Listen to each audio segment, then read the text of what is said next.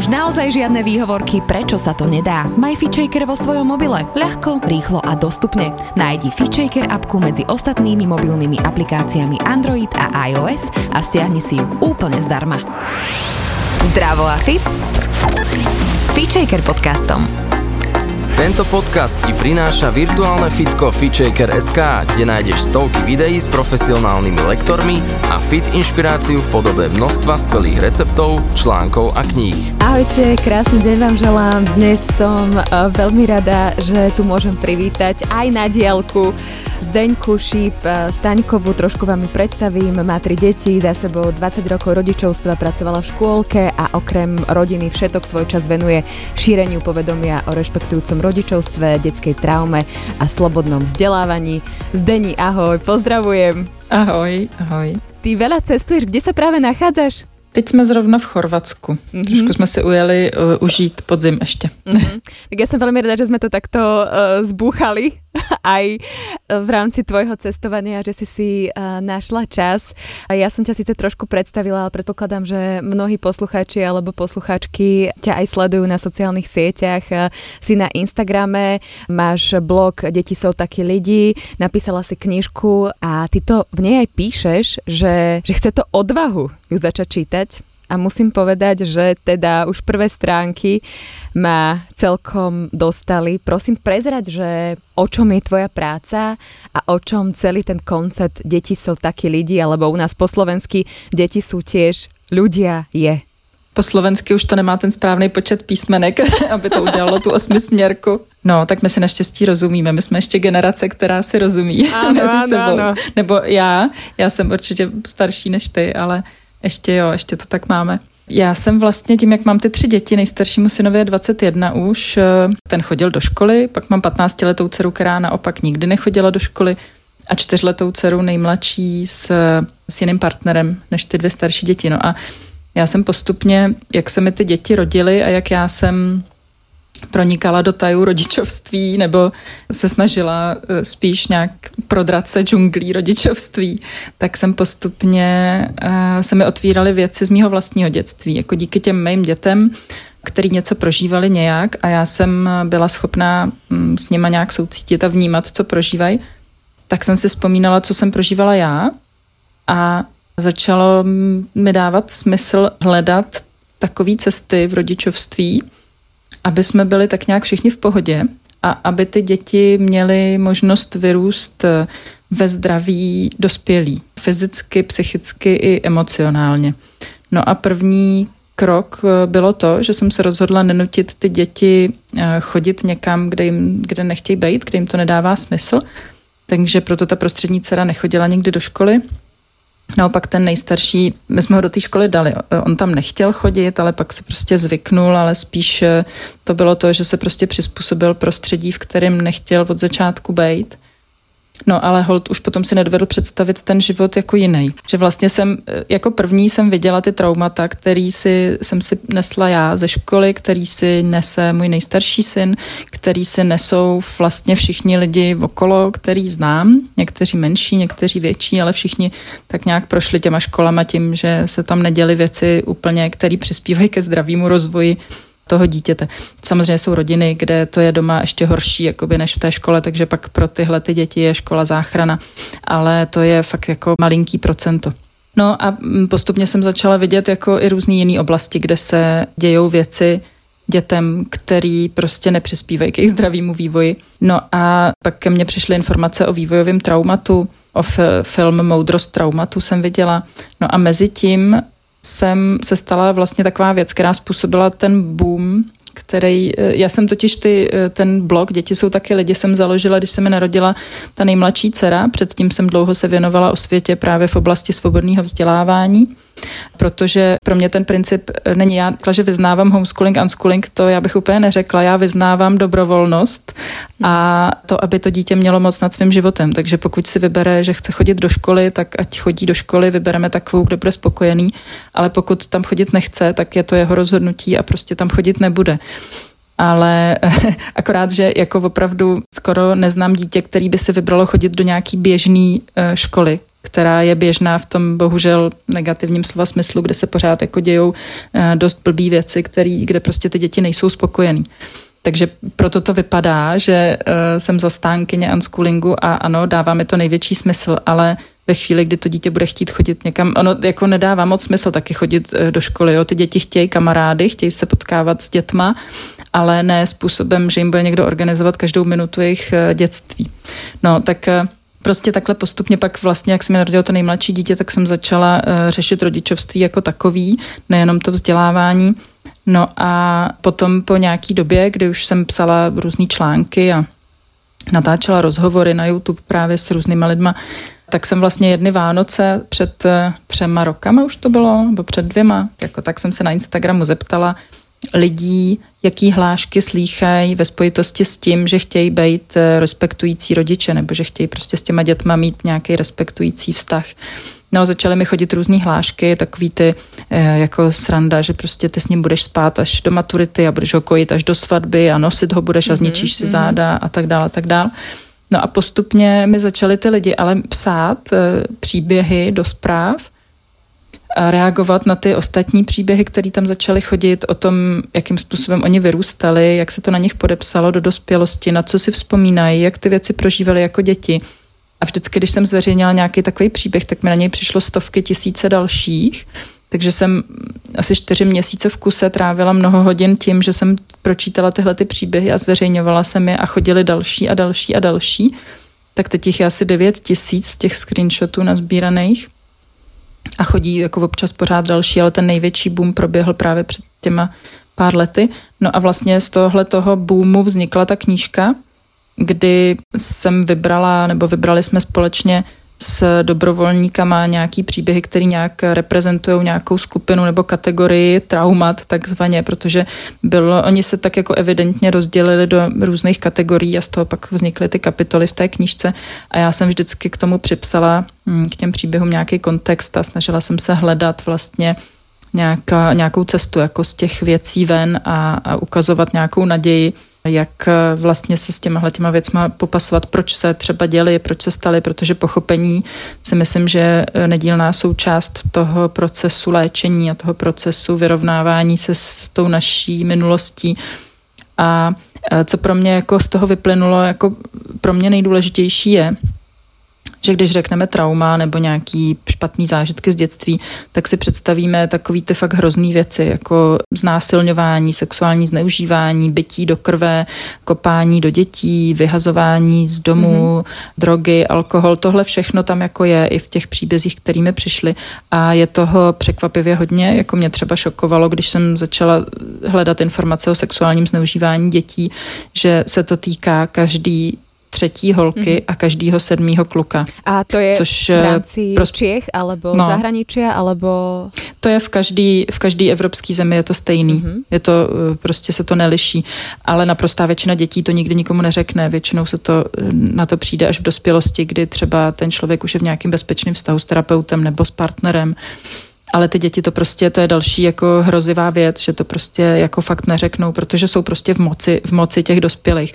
A o tom celý sexuální zneužívání je primárně o moci. Ne, není primárně o e, sexuálním uspokojení, mm-hmm. i když mhm. taky, ale největší roli tam hraje ta moc. No a takhle jsem se postupně prostě prokousávala těma věcma. Ale to nejdůležitější, co právě mi z toho vyplynulo, je, že tady to se teda týká nějaký části dětí, je to velká část, nicméně co se týká prakticky úplně každýho, zejména v naší generaci, tak jsou různé věci, a nejenom v naší, ale i pořád dneska, tak jsou různé věci, jako že dítě upadne, odřesy koleno, brečí a rodič mu řekne, neřvi, teď eh, se ti nic nestalo. Mm-hmm. No jenom, že ono se stalo. A to, že ty děti nebereme vážně, a to je jejich prožívání, že zesměšňujeme, zlehčujeme, popíráme, snažíme se zastavit jejich emoce, nemají možnost eh, projevovat děti ty emoce, nemají možnost být autentický.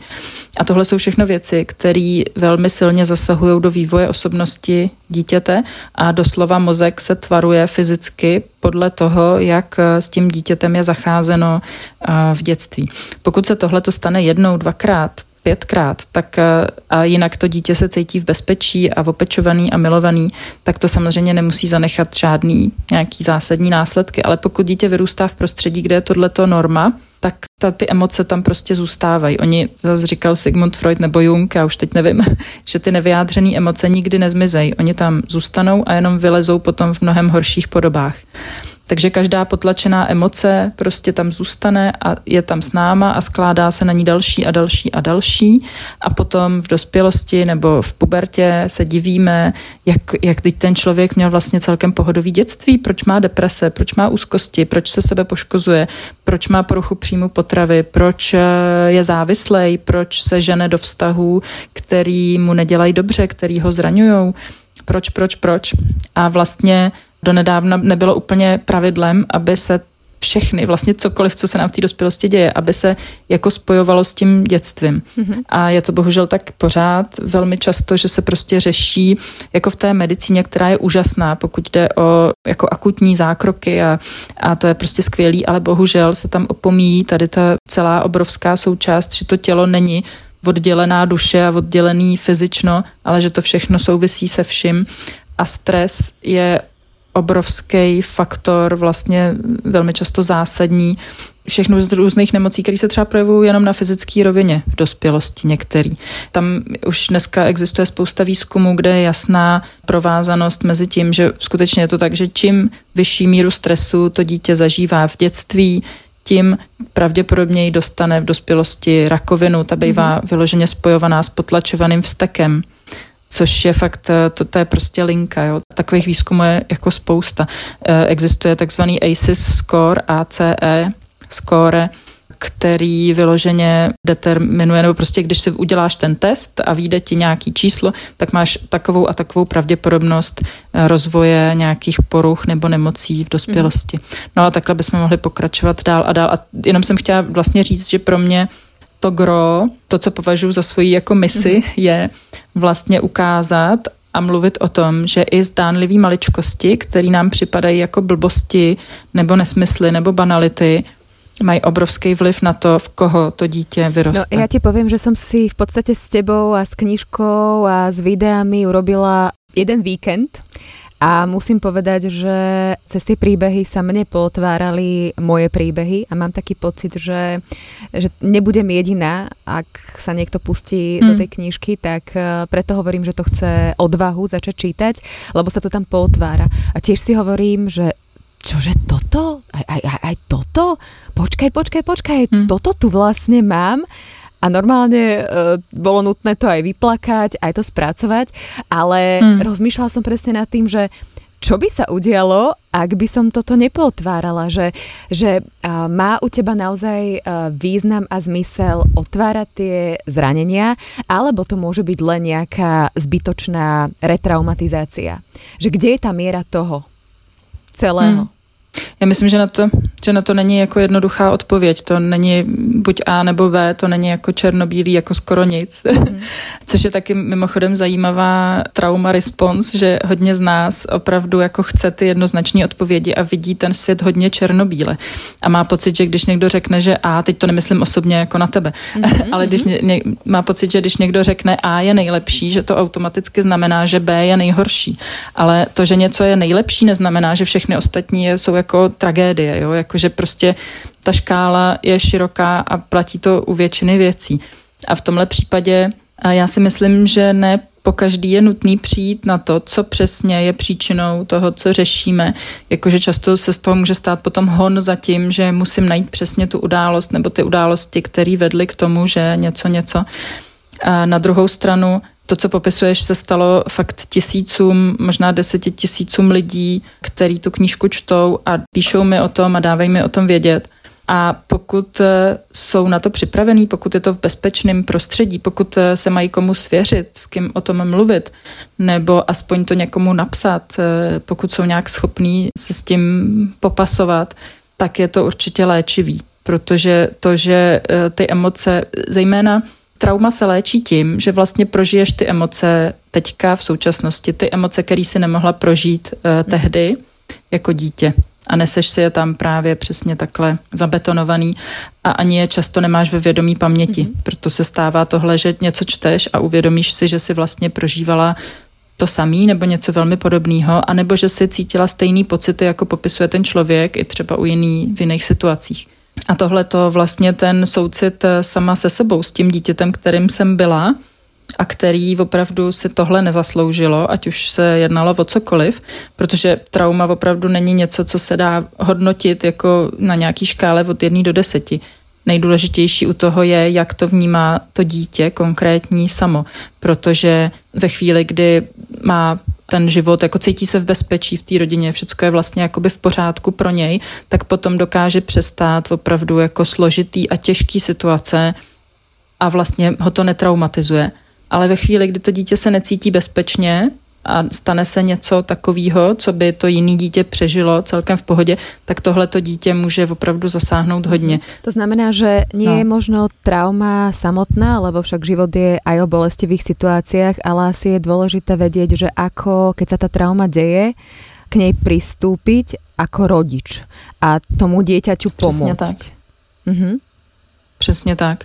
Ono o tom vlastně je celá knížka třeba Trauma očima dítěte od Petra Levina, kterou velmi často doporučuji, protože to je fakt taková příručka s konkrétníma návodama, co dělat, pokud se dostaneme do nějaké situace, která může být potenciálně traumatizující. Protože ta situace samotná není trauma. Trauma je to, co se odehraje v tom člověku v důsledku té situace. A vždycky to je závislý na tom, jestli má podporu okolí. Naprosto typicky eh, se traumata pro děti odehrávají ve zdravotnictví a ve školství, protože tam jsou sami. Není tam ten bezpečný člověk, eh, na kterýho by se mohli obrátit, který by je držel za ruku, když procházejí něčím, co je pro ně stresující silně. Ten Peter Levin třeba má takovou krátkou definici traumatu, která zní eh, strach plus bezmoc rovná se trauma.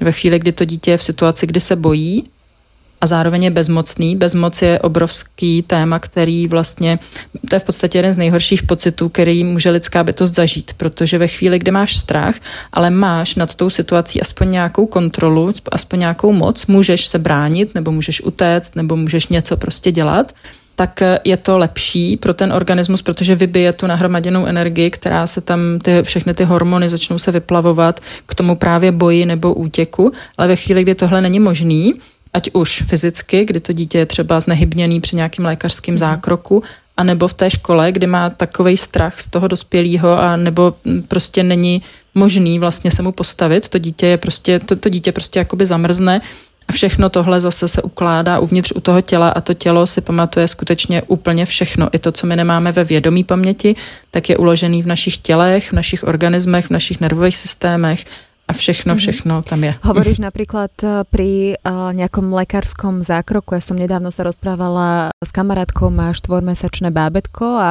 lekár jej povedal, že nechajte mi, mali nejaký problém zdravotný, že nechajte mi ho tu a mamička zostaňte za dverami. Hmm. A niektorá mamička, hmm. ktorá možno tiež prežila traumu alebo nevie v tom momente čo, tak stále je tam tá autorita toho lekára a hmm. povie, že tak dobre, budem vám dôverovať, ale čo to môže znamenať, dajme hmm. tomu, pre to dieťa, štvormesačné bábetko?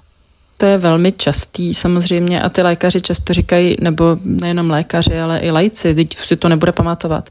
No to dítě si to nepamatuje vědomně, ale to tělo si právě pamatuje úplně všechno.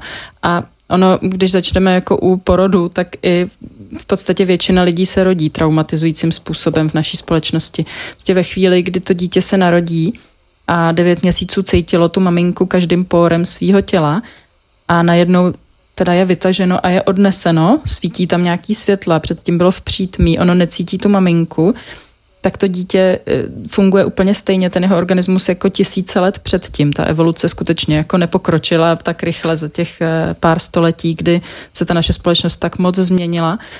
No a to dítě, když necítí tu matku, tak pro něj je to zážitek srovnatelný se zážitkem blízký smrti. Mm-hmm. To zase neříkám já, to říkají prostě lékaři, odborníci na trauma, to jsem si jako nevymyslela já teda teďka tady. No a když potom právě, já jsem taky, když bylo uh, mojí prostřední dceři asi půl roku nebo sedm měsíců, tak jsem tak nějak jako bezmyšlenkovitě, šli jsme jí nechat propíchnout prostě uši, jako že jí dám náušničky, ne, aby byla holčička. Dneska už si ťukám mm-hmm. na čelo, mhm. jako kdyby šlo aspoň o něco, co by, o čem bych byla třeba přesvědčená, že je zdravotně nutný, jo, ale, ale prostě náušnice to je něco tak strašně zbytečného a tak strašně nesmyslného z mého dnešního Aha. pohledu, že už bych to prostě nikdy neudělala. ale čímž neodsuzuju lidi, kteří nechávají dětem propíchnout uši, jo, ale z mýho pohledu je to prostě totální nesmysl.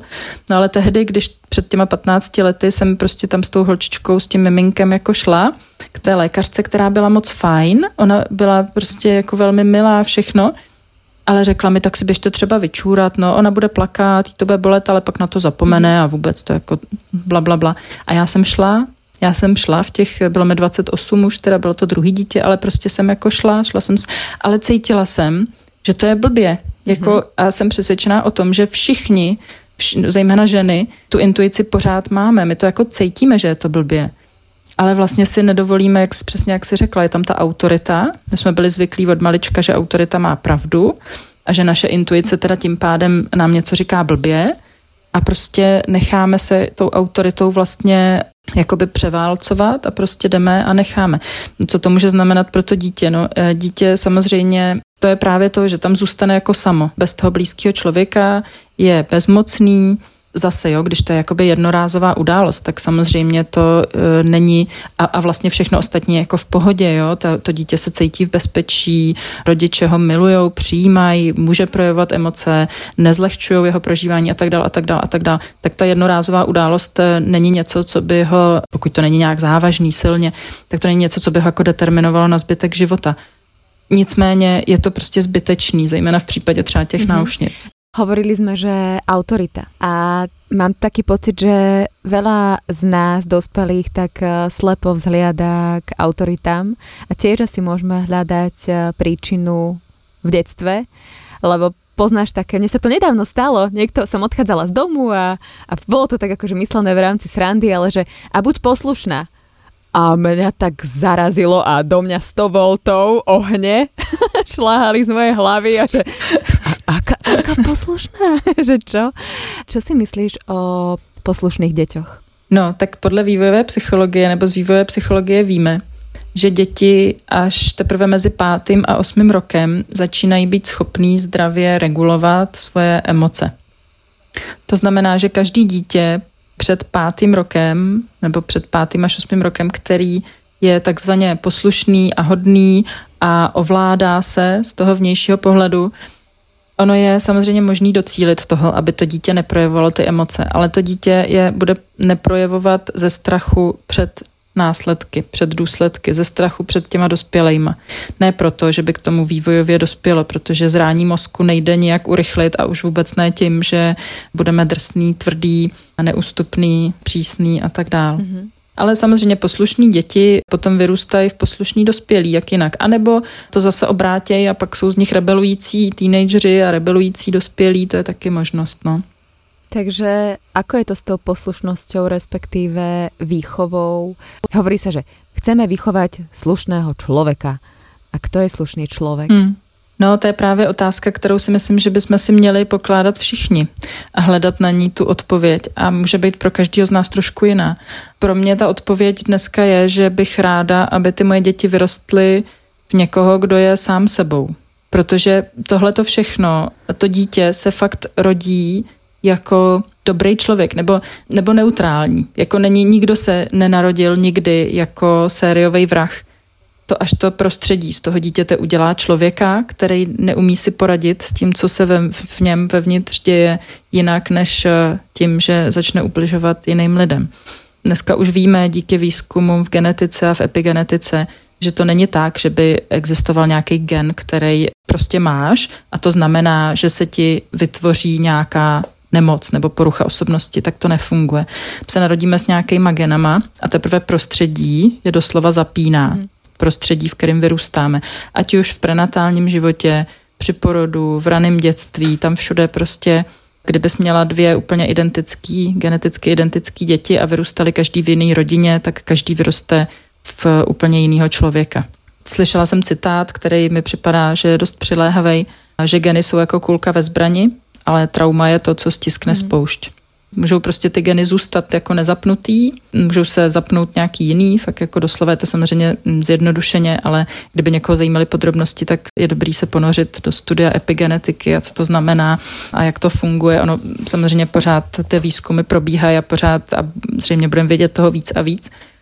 Nicméně si myslím, že ta schoda v té odborné veřejnosti už existuje na to, že vlastně geneticky není daný nic. Je to prostě gen, který se ale nemusí manifestovat mm. potom. No, což je pro spoustu lidí velmi těžký vlastně přijmout tohle, protože mám třeba kamarádku, která má dítě s ADHD, je zároveň terapeutka a ona sama říkala, jako já, když jsem vlastně tohle se dozvěděla, tak samozřejmě první mi naskočilo, no to není možný, já jsem tohle svýmu dítěti nespůsobila. Mm-hmm že si to prostě bereme osobně, jako ta vina nás eh, tak zahltí, že nejsme schopní vlastně vidět tu realitu a něco si z ní vzít. Ale pro mě tyhle ty pochopení, které i jsou prostě těžký pro nás přijmout, tak představují ten začátek cesty k nějakému mm, zlepšení situace, zlepšení vztahů, mm-hmm mezi mnou a mýma dětma to, že mám nějakou sebereflexi a děti nepotřebují dokonalýho rodiče, děti potřebují rodiče, který je autentický a má sebereflexi. Mm ale autentický ve smyslu té svojí pravý podstaty, jako ne toho, ne těch všech traumat, který jako máme a že prostě na dítě pětkrát za den řvu jak furie, to neznamená, že jsem autentická. To znamená, že mě ovládají nějaký moje traumata z dětství, protože skutečně, a možná to známe i od sebe, jako na stejnou situaci můžeme reagovat jako tisíckrát jinak a záleží na hrozně moc dalších faktorech, který se podílejí na to, jak my se v tu chvíli jako cítíme. Z čehož vyplývá, že skutečně to není tak, že to dítě něco udělá a může za to, že my nějak reagujeme. Mm. Ne, ty, ty reakce jsou naše, ty emoce jsou naše a e, nepocházejí z toho, co to dítě řekne nebo mm. udělá, ale z toho, jakým způsobem na nás to zapůsobí a co my si nesem všechno sebou za balík mm. Z dětství a z předchozího života a jak my jsme schopní to nahlídnout a, a zpracovat to a reagovat nebo nereagovat pod vlivem těch našich vlastních nespracovaných mhm. emocí. Mm. Nemám svoje vlastné děti, takže môžem to pozorovať len v rámci iných vzťahov ale veľakrát sa o tom rozprávame, že ako moje kamarátky zažívajú pocity viny a že naozaj chcú vychovávať svoje deti rešpektujúco a inak, ako boli vychovávané oni. Aj uh, taký príklad, že bežne tam doma, neviem, lietali facky a tak ďalej. A tiež mi kamarátka hovorila, že úplne normálne sa jej, sa jej zapína, že sa jej tak zdvihne, zdvihne ruka a nastupuje tam hmm. Obrovský obrovský, pocit viny, že ako, ako s tou vinou možno pracovať. Já si myslím, že nikomu z nás fakt jako neuškodí nějaká dobrá terapie. Mm-hmm. a že není vůbec nutný zůstávat na to sám a snažit se to nějak vymyslet sám. Myslím si, že sice ty správné odpovědi najdeme všichni jako uvnitř v sobě, nicméně není vůbec od věci nechat si pomoct a, a s někým to jako sdílet. A ono jako často stačí, když si můžeš promluvit s někým a nemusí to být terapeut, může to být kamarádka, která vlastně to vnímá stejně nebo, nebo rozumíte si. Úplně stačí vlastně to jako vypustit tyhle ty věci a pojmenovat to a vlastně pojmenovat, proč se tak cítím. Právě proto, že v dětství se moji rodiče chovali ke mně tímhletím způsobem a já vlastně jsem se naučila reagovat tímhletím způsobem a naučila jsem se cítit vinu, když udělám něco špatně, nebo když jenom chci jako udělat něco špatně. A tohle to všechno vlastně neustálí jako uvědomování si, taková vědomá pozornost, prostě mindfulness, to je podle mě základ té změny. A od toho uvědomování si potom vede ta cesta dál, jako tak dobře, tak tohle si uvědomuju, takhle to dělat nechci, minulost už nezměním, nemá smysl se týrat vlastně tou minulostí, nebo má smysl koukat se dopředu, nebo do přítomnosti, když něco pokazím a pokazím, tak se tomu dítěti upřímně omluvit, říct, že vlastně už to nechci příště opakovat, no a snažit se to jako neopakovat, anebo tam vidět aspoň nějaký posun. A já věřím tomu, že když, že všichni ty lidi, kteří se tím takhle trápí, tak to jsou právě ty, který ten posun opravdu jako dělají. Protože jinak by se tím netrápili, jinak by si řekli kašlu na to, že jo, tak příště zase jí praštím a, a zase prostě se jí omluvím a hotovo. Ale člověk, který to vnímá, tak to je jako podle mě důkaz toho, že, že se posouvá. A někdy je to hrozně pomalu a my bychom chtěli, aby to bylo rychlejší, aby to bylo všechno hned, ale věřím, že když se podíváme dozadu, kdo jsme byli před dvěma lety, před pěti lety, takže ten posun tam jako vidět je a každý krok je důležitý, každý krok se počítá a ta cesta stejně nikdy jako nekončí. Nemyslím si, že jako jednou dojdem někam a řekneme si, tak už jsem jako dokonalý rodič a hotovo. Možná, kdyby se měli 12 dětí a s každým teda se jako posouvali dál a dál. Protože jo, jako vidím, že jo, já mám teda ještě mezi těma dětma velký rozestupy, že jo, 6 let a 11 let. tak ale jako vidím, že u každého toho dítěte je to jiný dál a dál. Ale věřím, že právě to, že jako jsme autentický a máme tu sebereflexi, že to je jako to důležitý. Mm-hmm. Že prostě, když s tím dítětem o tom mluvíme, když právě nepotlačujeme ty emoce a nes, nejhorší je vlastně něco jako udělat blbě a pak jakoby dělat jakoby nic. Ano. Protože uh, to dítě to samozřejmě zažilo, vnímá to a ono si to nějak vysvětlí, protože lidský mozek je nastavený na to hledat ve věcech smysl. A to dítě, když ten rodič nepřijde a nemluví s ním o tom, tak to dítě si to vysvětlí tak, že ono udělalo něco blbě, že ono je jako špatný, protože pro to dítě je, je nastavený evolučně nestratit eh, spojení s tím rodičem, tu vazbu citovou. Protože když tohle se stane, tak to dítě zemře. Takhle to ten organismus prostě vnímá, evolučně to tak je jako nastavený.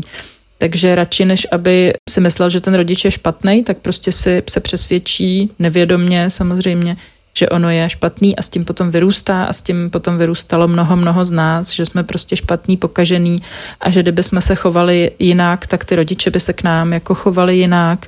A tohle je, to je přesně ta vina, kterou si pak jako neseme a, a furt znova a znova eh, ji promítáme do všech těch vztahů. A přesně jak si řekla, ono to není jenom ve vztahu k dětem, tam to je vidět jako hodně, hodně jasně, protože to fakt jsou naše zrcadla, ale manifestuje se to velmi podobně i v partnerských vztazích nebo vlastně v jakýchkoliv, v jakýchkoliv mhm. vztazích. Prostě to, jaký navazujeme vztahy, je rozhodnutý už v dětství. A to tím, jaký vztahy prostě nám ukazovali ty rodiče, nejenom k nám, ale i mezi sebou, jako partnerský. A my to prostě takhle opakujeme bezmyšlenkovitě, dokud se nad tím nezačneme zamýšlet a dokud si to nezvědomíme a dokud se vědomně se nerozhodneme, že vlastně takovýhle vztahy jako nechceme.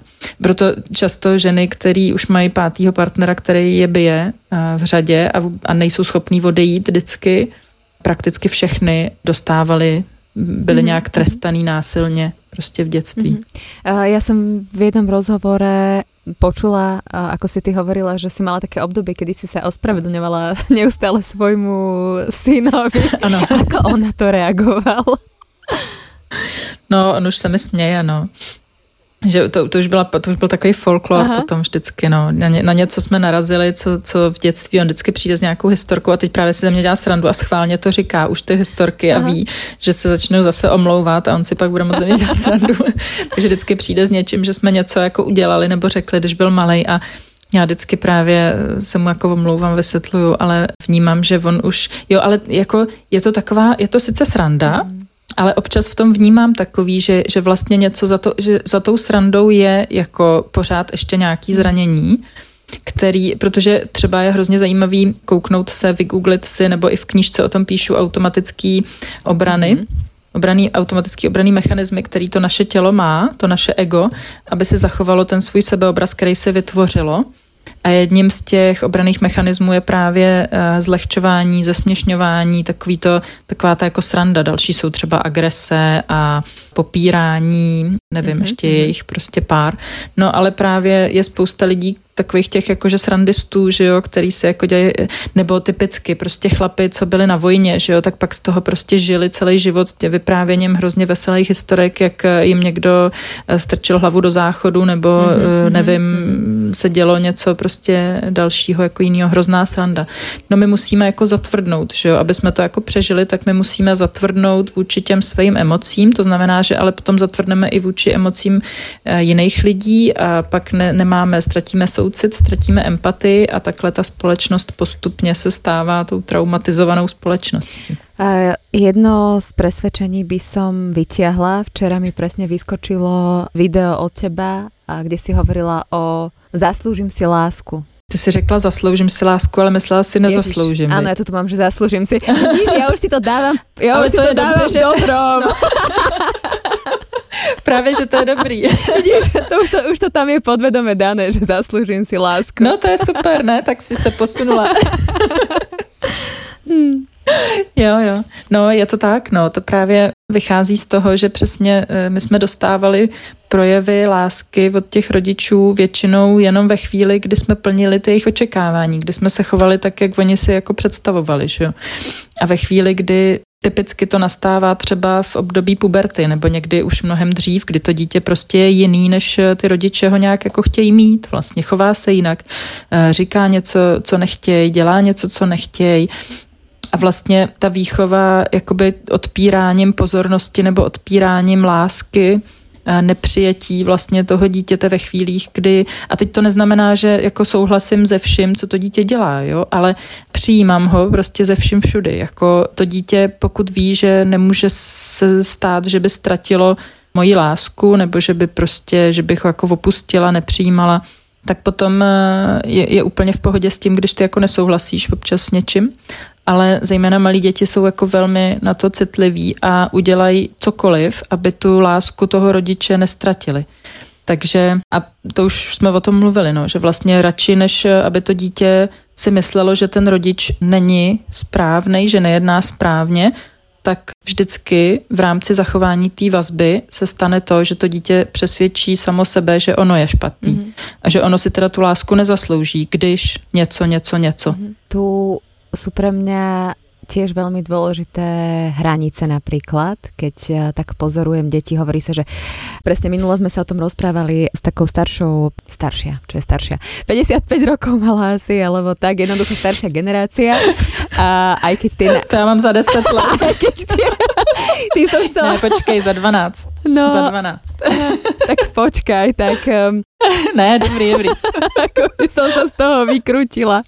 No, jednoducho chcela som povedať, to už nejde. možno iná generácia, lebo mala iné nastavenie, lebo to nastavenie možno nezáleží úplne tak od uh, toho veku, lebo práve, niekto no, môže mať práve. 90 a môže to mať úplne inak, ale v každom prípade bol tam jo, ten názor, jo, že ja aj tie dnešné deti, ako kričia, uh, ľudia ich nevychovávajú a nemajú hranice. A Uh-huh. A zaujalo ma, keď si hovorila, uh-huh. že to mhm. nie je tak, že takto si to stanovím a takto to vždy bude, vždy a všade, v každej situácii. Uh-huh. Pro mě hranice znamenají, že vím, co je mi příjemný, co už mi není příjemný, že jsem v kontaktu sama se sebou, že si, že rozumím tomu, co cítím, co vnímám, co mi říká to moje tělo a že jsem schopná to komunikovat s tím okolím. Že vlastně si nenechám ty hranice překračovat, Zároveň, když já překračuji hranice někomu jinému, tak očekávám, že on eh, je dokáže eh, si stanovit, ale když ne, tak já to jako tím, že mám citlivost vůči vlastním hranicím, tak mám citlivost i vůči hranicím těch jiných lidí. A tohle je strašně důležitý vlastně Myslím si, že kdybych se zeptala té paní, co to jsou hranice, o kterých jsem mluvila, takže bude mít uh, jinou definici, že pro ní hranice možná mm-hmm. znamená, že dítě má být vychovaný a že dítě má vědět, co smí a co nesmí a že mu to musí určit ten dospělej a vlastně určit hranice jakoby tomu dítěti. Ale pro mě, uh, já to vnímám spíš tak, že já si jako mám hlídat svoje hranice, ta paní si má hlídat svoje hranice a pokud by té paní se nějak dotýkalo něco, co dělá to dítě, tak ona se může vymezit, že jo. Ale pokud to dítě, já nevím, tamhle křičí uh, o 100 metrů dál někde na veřejném prostranství, tak s, pro, jako s proměnutím té paní se to vůbec netýká. Ona hold jako mm-hmm. žije ve světě, který prostě nesplňuje její očekávání, ale to fakt není jako tak, že celý svět eh, se bude eh, chovat tak, aby my jsme byli spokojení. To prostě takhle nefunguje. No a to je prostě ty hranice, nebo to, že my vlastně těm dětem nepřekračujeme ty jejich hranice, pokud není v ohrožení život nebo zdraví. Prostě co nejčastěji vlastně bych je nechávala fakt jako rozhodovat o tom, jestli na ně můžu sáhnout, jestli můžu jakoby jim ty hranice vlastně překročit, protože my je překračujeme jako v mnoha ohledech a velmi často, aniž si to třeba uvědomujeme ale e, když to děláme v pořád a konzistentně a hodně, tak to vede k tomu, k čemu právě to vedlo třeba u nás, protože je strašná spousta takzvaných hodných holčiček, který si ty hranice právě vymezit neumí neustále nechají všechny ostatní, aby jim ty hranice překračovaly, včetně svých dětí. A tohle jsou přesně potom ty ženy, které tvrdí, ale mně to jako nefunguje, to respektující rodičovství. Jenomže ono nefunguje proto, že to dítě skutečně se snaží dotlačit toho rodiče do fáze, kdy ten rodič vlastně bude respektovat v první řadě sám sebe. Protože pokud on nerespektuje sám sebe, pokud není v kontaktu sám se sebou, pokud nerozumí těm svým hranicím a necítí je, tak on není bezpečný přístav to dítě potřebuje vědět, že když se cokoliv stane, tak ten může přijít za tím rodičem a ten ho ochrání. To znamená, že ochrání i ty hranice toho dítěte. Ale ve chvíli, kdy ten rodič neumí chránit ani svoje, tak přece to není bezpečný. Jako já nemůžu za ním přijít a očekávat, že mě ochrání, když on neumí chránit ani sám sebe. A proto velmi často ty děti vlastně strkají, ty rodiče píchají do těch přesně, mm-hmm. do těch ran, kterými máme otevřený a vlastně snaží se jako podvědomě dostrkat ty rodiče do toho, aby ten rodič se postavil sám za sebe, aby vlastně ty hranice si zpátky jako začal vnímat. A to je jako často to, co pro nás je velmi bolestivý a velmi nás to vsteká různě a, a tak, no. A oni samozřejmě ty hranice jako proto, právě proto, že ještě jako se teprve učej vnímat ty hranice těch ostatních lidí, takže samozřejmě jako dělají věci, mm-hmm. které ty naše hranice přes, překračují a zase nemůžeme očekávat, že čtyřletý dítě bude rozumět tomu, že já mu řeknu fakt teďka prostě potřebuji, abys mě nechal. Ono není schopný ovládat ty impulzy svoje není toho schopný. Jako bylo by schopný jedině ze strachu, když by my jsme na něj zařvali a ono teda ze strachu jako toho nechá, ale že by jako si řeklo, aha, tak maminka potřebuje teď chvilku pro sebe, jasně, tak já prostě se jdu uklidnit někam jinam. Ono neumí, mhm. neumí se uklidnit samo, to prostě nejde. Jsi říkala, že že ty hranice jsou jako pohyblivý, tak eh, vlastně eh, to je pro mě přesně to, že jsem v kontaktu sama se sebou, vím, co je mi příjemný a co už není. A dneska mi nevadí, že já nevím, mi dítě sedí na klíně u jídla, ale druhý den mě třeba bolí hlava a vadí mi to a prostě potřebuju jako se najíst v klidu sama a to, že to s tím dítětem komunikuju, je podle mě mnohem pro něj lepší a pro rozvoj jeho emocionální a, a jiný inteligence je mnohem lepší, než když mu řeknu prostě ne, nebudeš mi sedět na klíně tečka. Mm-hmm.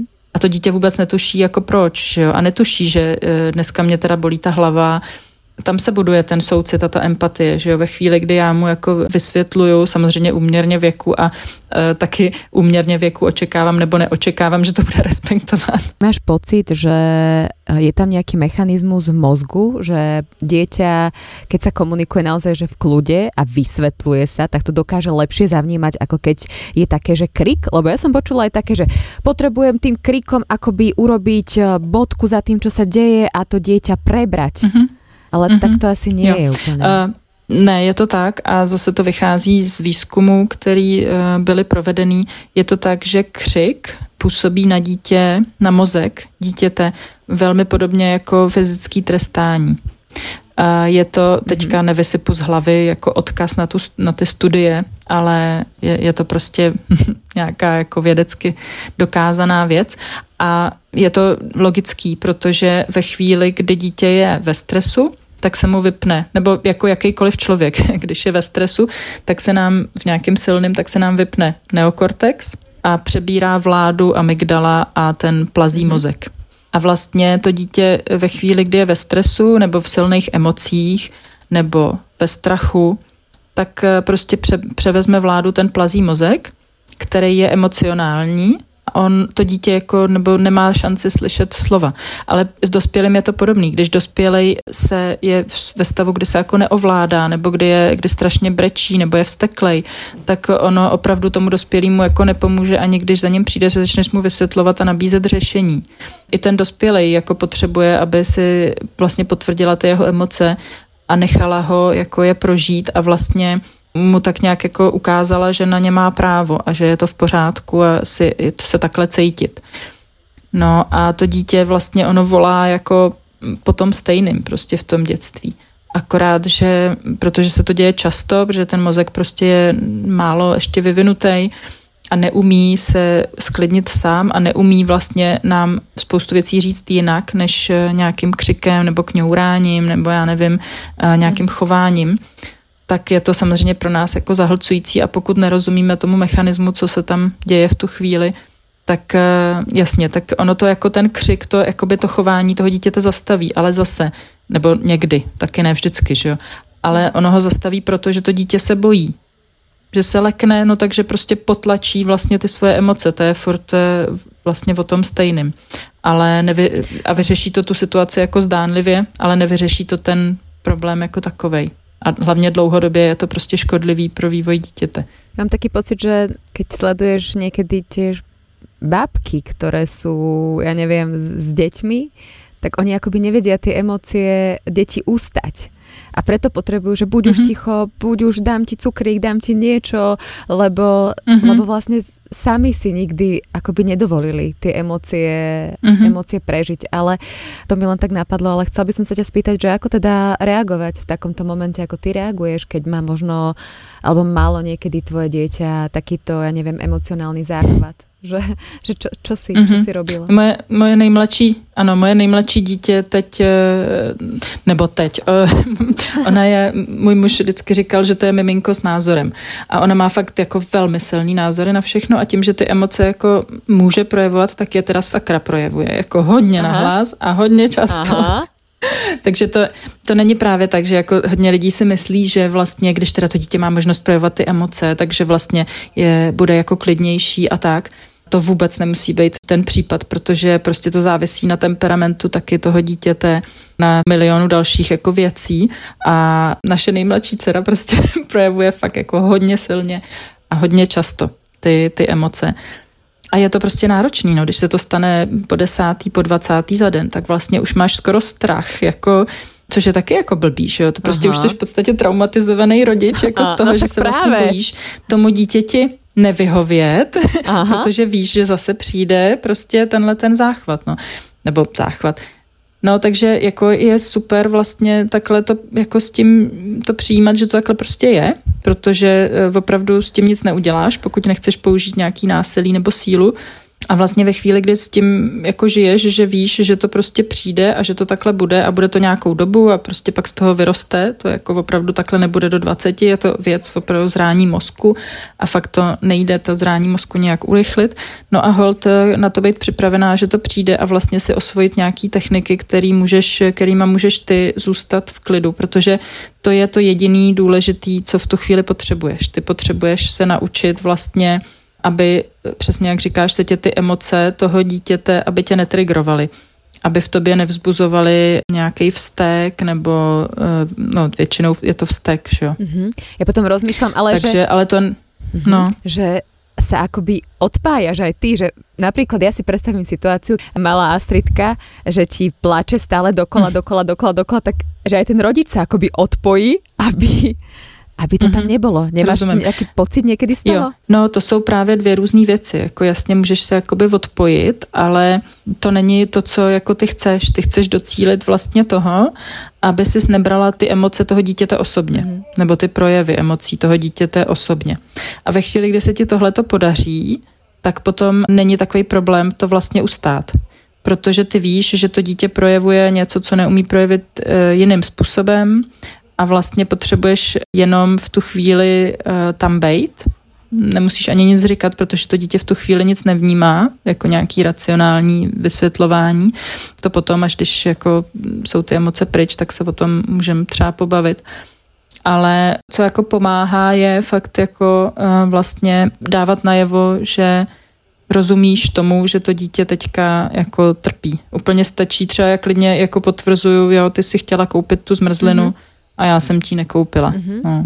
A má, jo, je to, úplně rozumím, že jsi teďka naštvaná, mm-hmm. a je to pochopitelný, mm-hmm. já bych taky byla, já taky jsem naštvaná, když mi někdo nedá to, co chci a tak dál a tak mm-hmm. dál. Takže to neznamená jako všecko tomu dítěti dát, co chce, ale jako nezostuzovat ano. ho za to, že mm-hmm. cítí to, co cítí a nebo ho netrestat mm-hmm. ještě navíc. Tam, jo, jako a postupně vlastně to dítě se jako učí projevovat ty emoce nějak jinak ale v těch čtyřech letech eh, většinou to fakt jako ještě nejde. Mm-hmm. Máš pocit, že máme aj také príliš veľké očakávania a že to dieťa bude chápať veci jako dospelák? Hmm. No jasně, no rozhodně, ano. Očekávání jsou velký problém.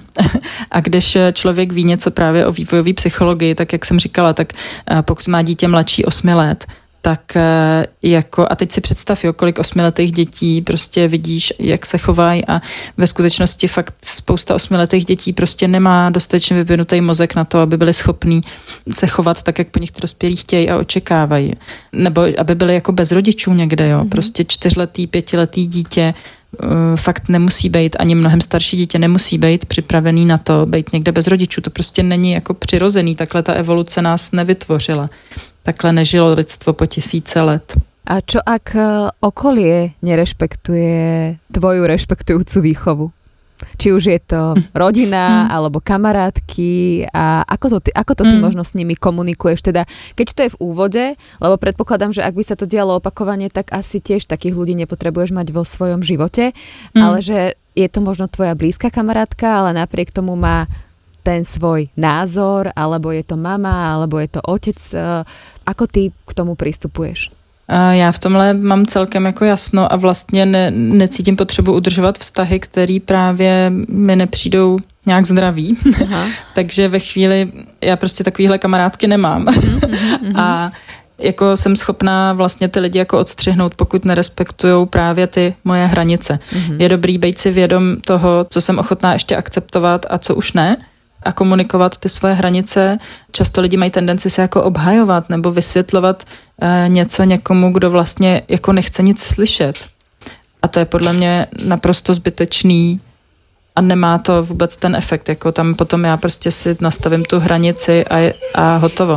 Ja som v úvode spomínala aj e, dokument Svobodné deti a o tom by som sa teda s tebou možno rada ešte porozprávala inokedy, ak e, si nájdeš čas a priestor, ale predsa len na záver otázka, že ako si ty možno predstavuješ e, slobodného človeka a, a slobodné dieťa? A já si myslím, že to zase se můžeme vrátit k tomu slovu moc a bezmoc. Já myslím, že tam to vědomí, že mám moc nad svým životem, stejně tak to dítě, že mám moc nad tím, co může ovlivnit, že je hrozně důležitý a možná bych tam dala jakoby tu rovnít, to rovnítko, že vlastně svoboda znamená moc nad svým životem. mm-hmm, mm-hmm. To už máme Astridku, pozdravujeme ju. asi, ste ju. asi ste ju aj počuli. Zdeni, ďakujem ti veľmi pekne, že si si našla čas. Pozdravujem do Chorvátska celú rodinu. Užívajte slnko. My tu si tiež máme také, také pekné oktobrové a verím, že sa počujeme ešte niekedy inokedy. Budem veľmi rada. Ráda. Taky děkuji moc. Maj sa krásne, ďakujem, ahoj. Taky díky, ahoj. Počúvali ste Feature podcast. Ja som Adriš Pronglová a teším sa na vás na budúce.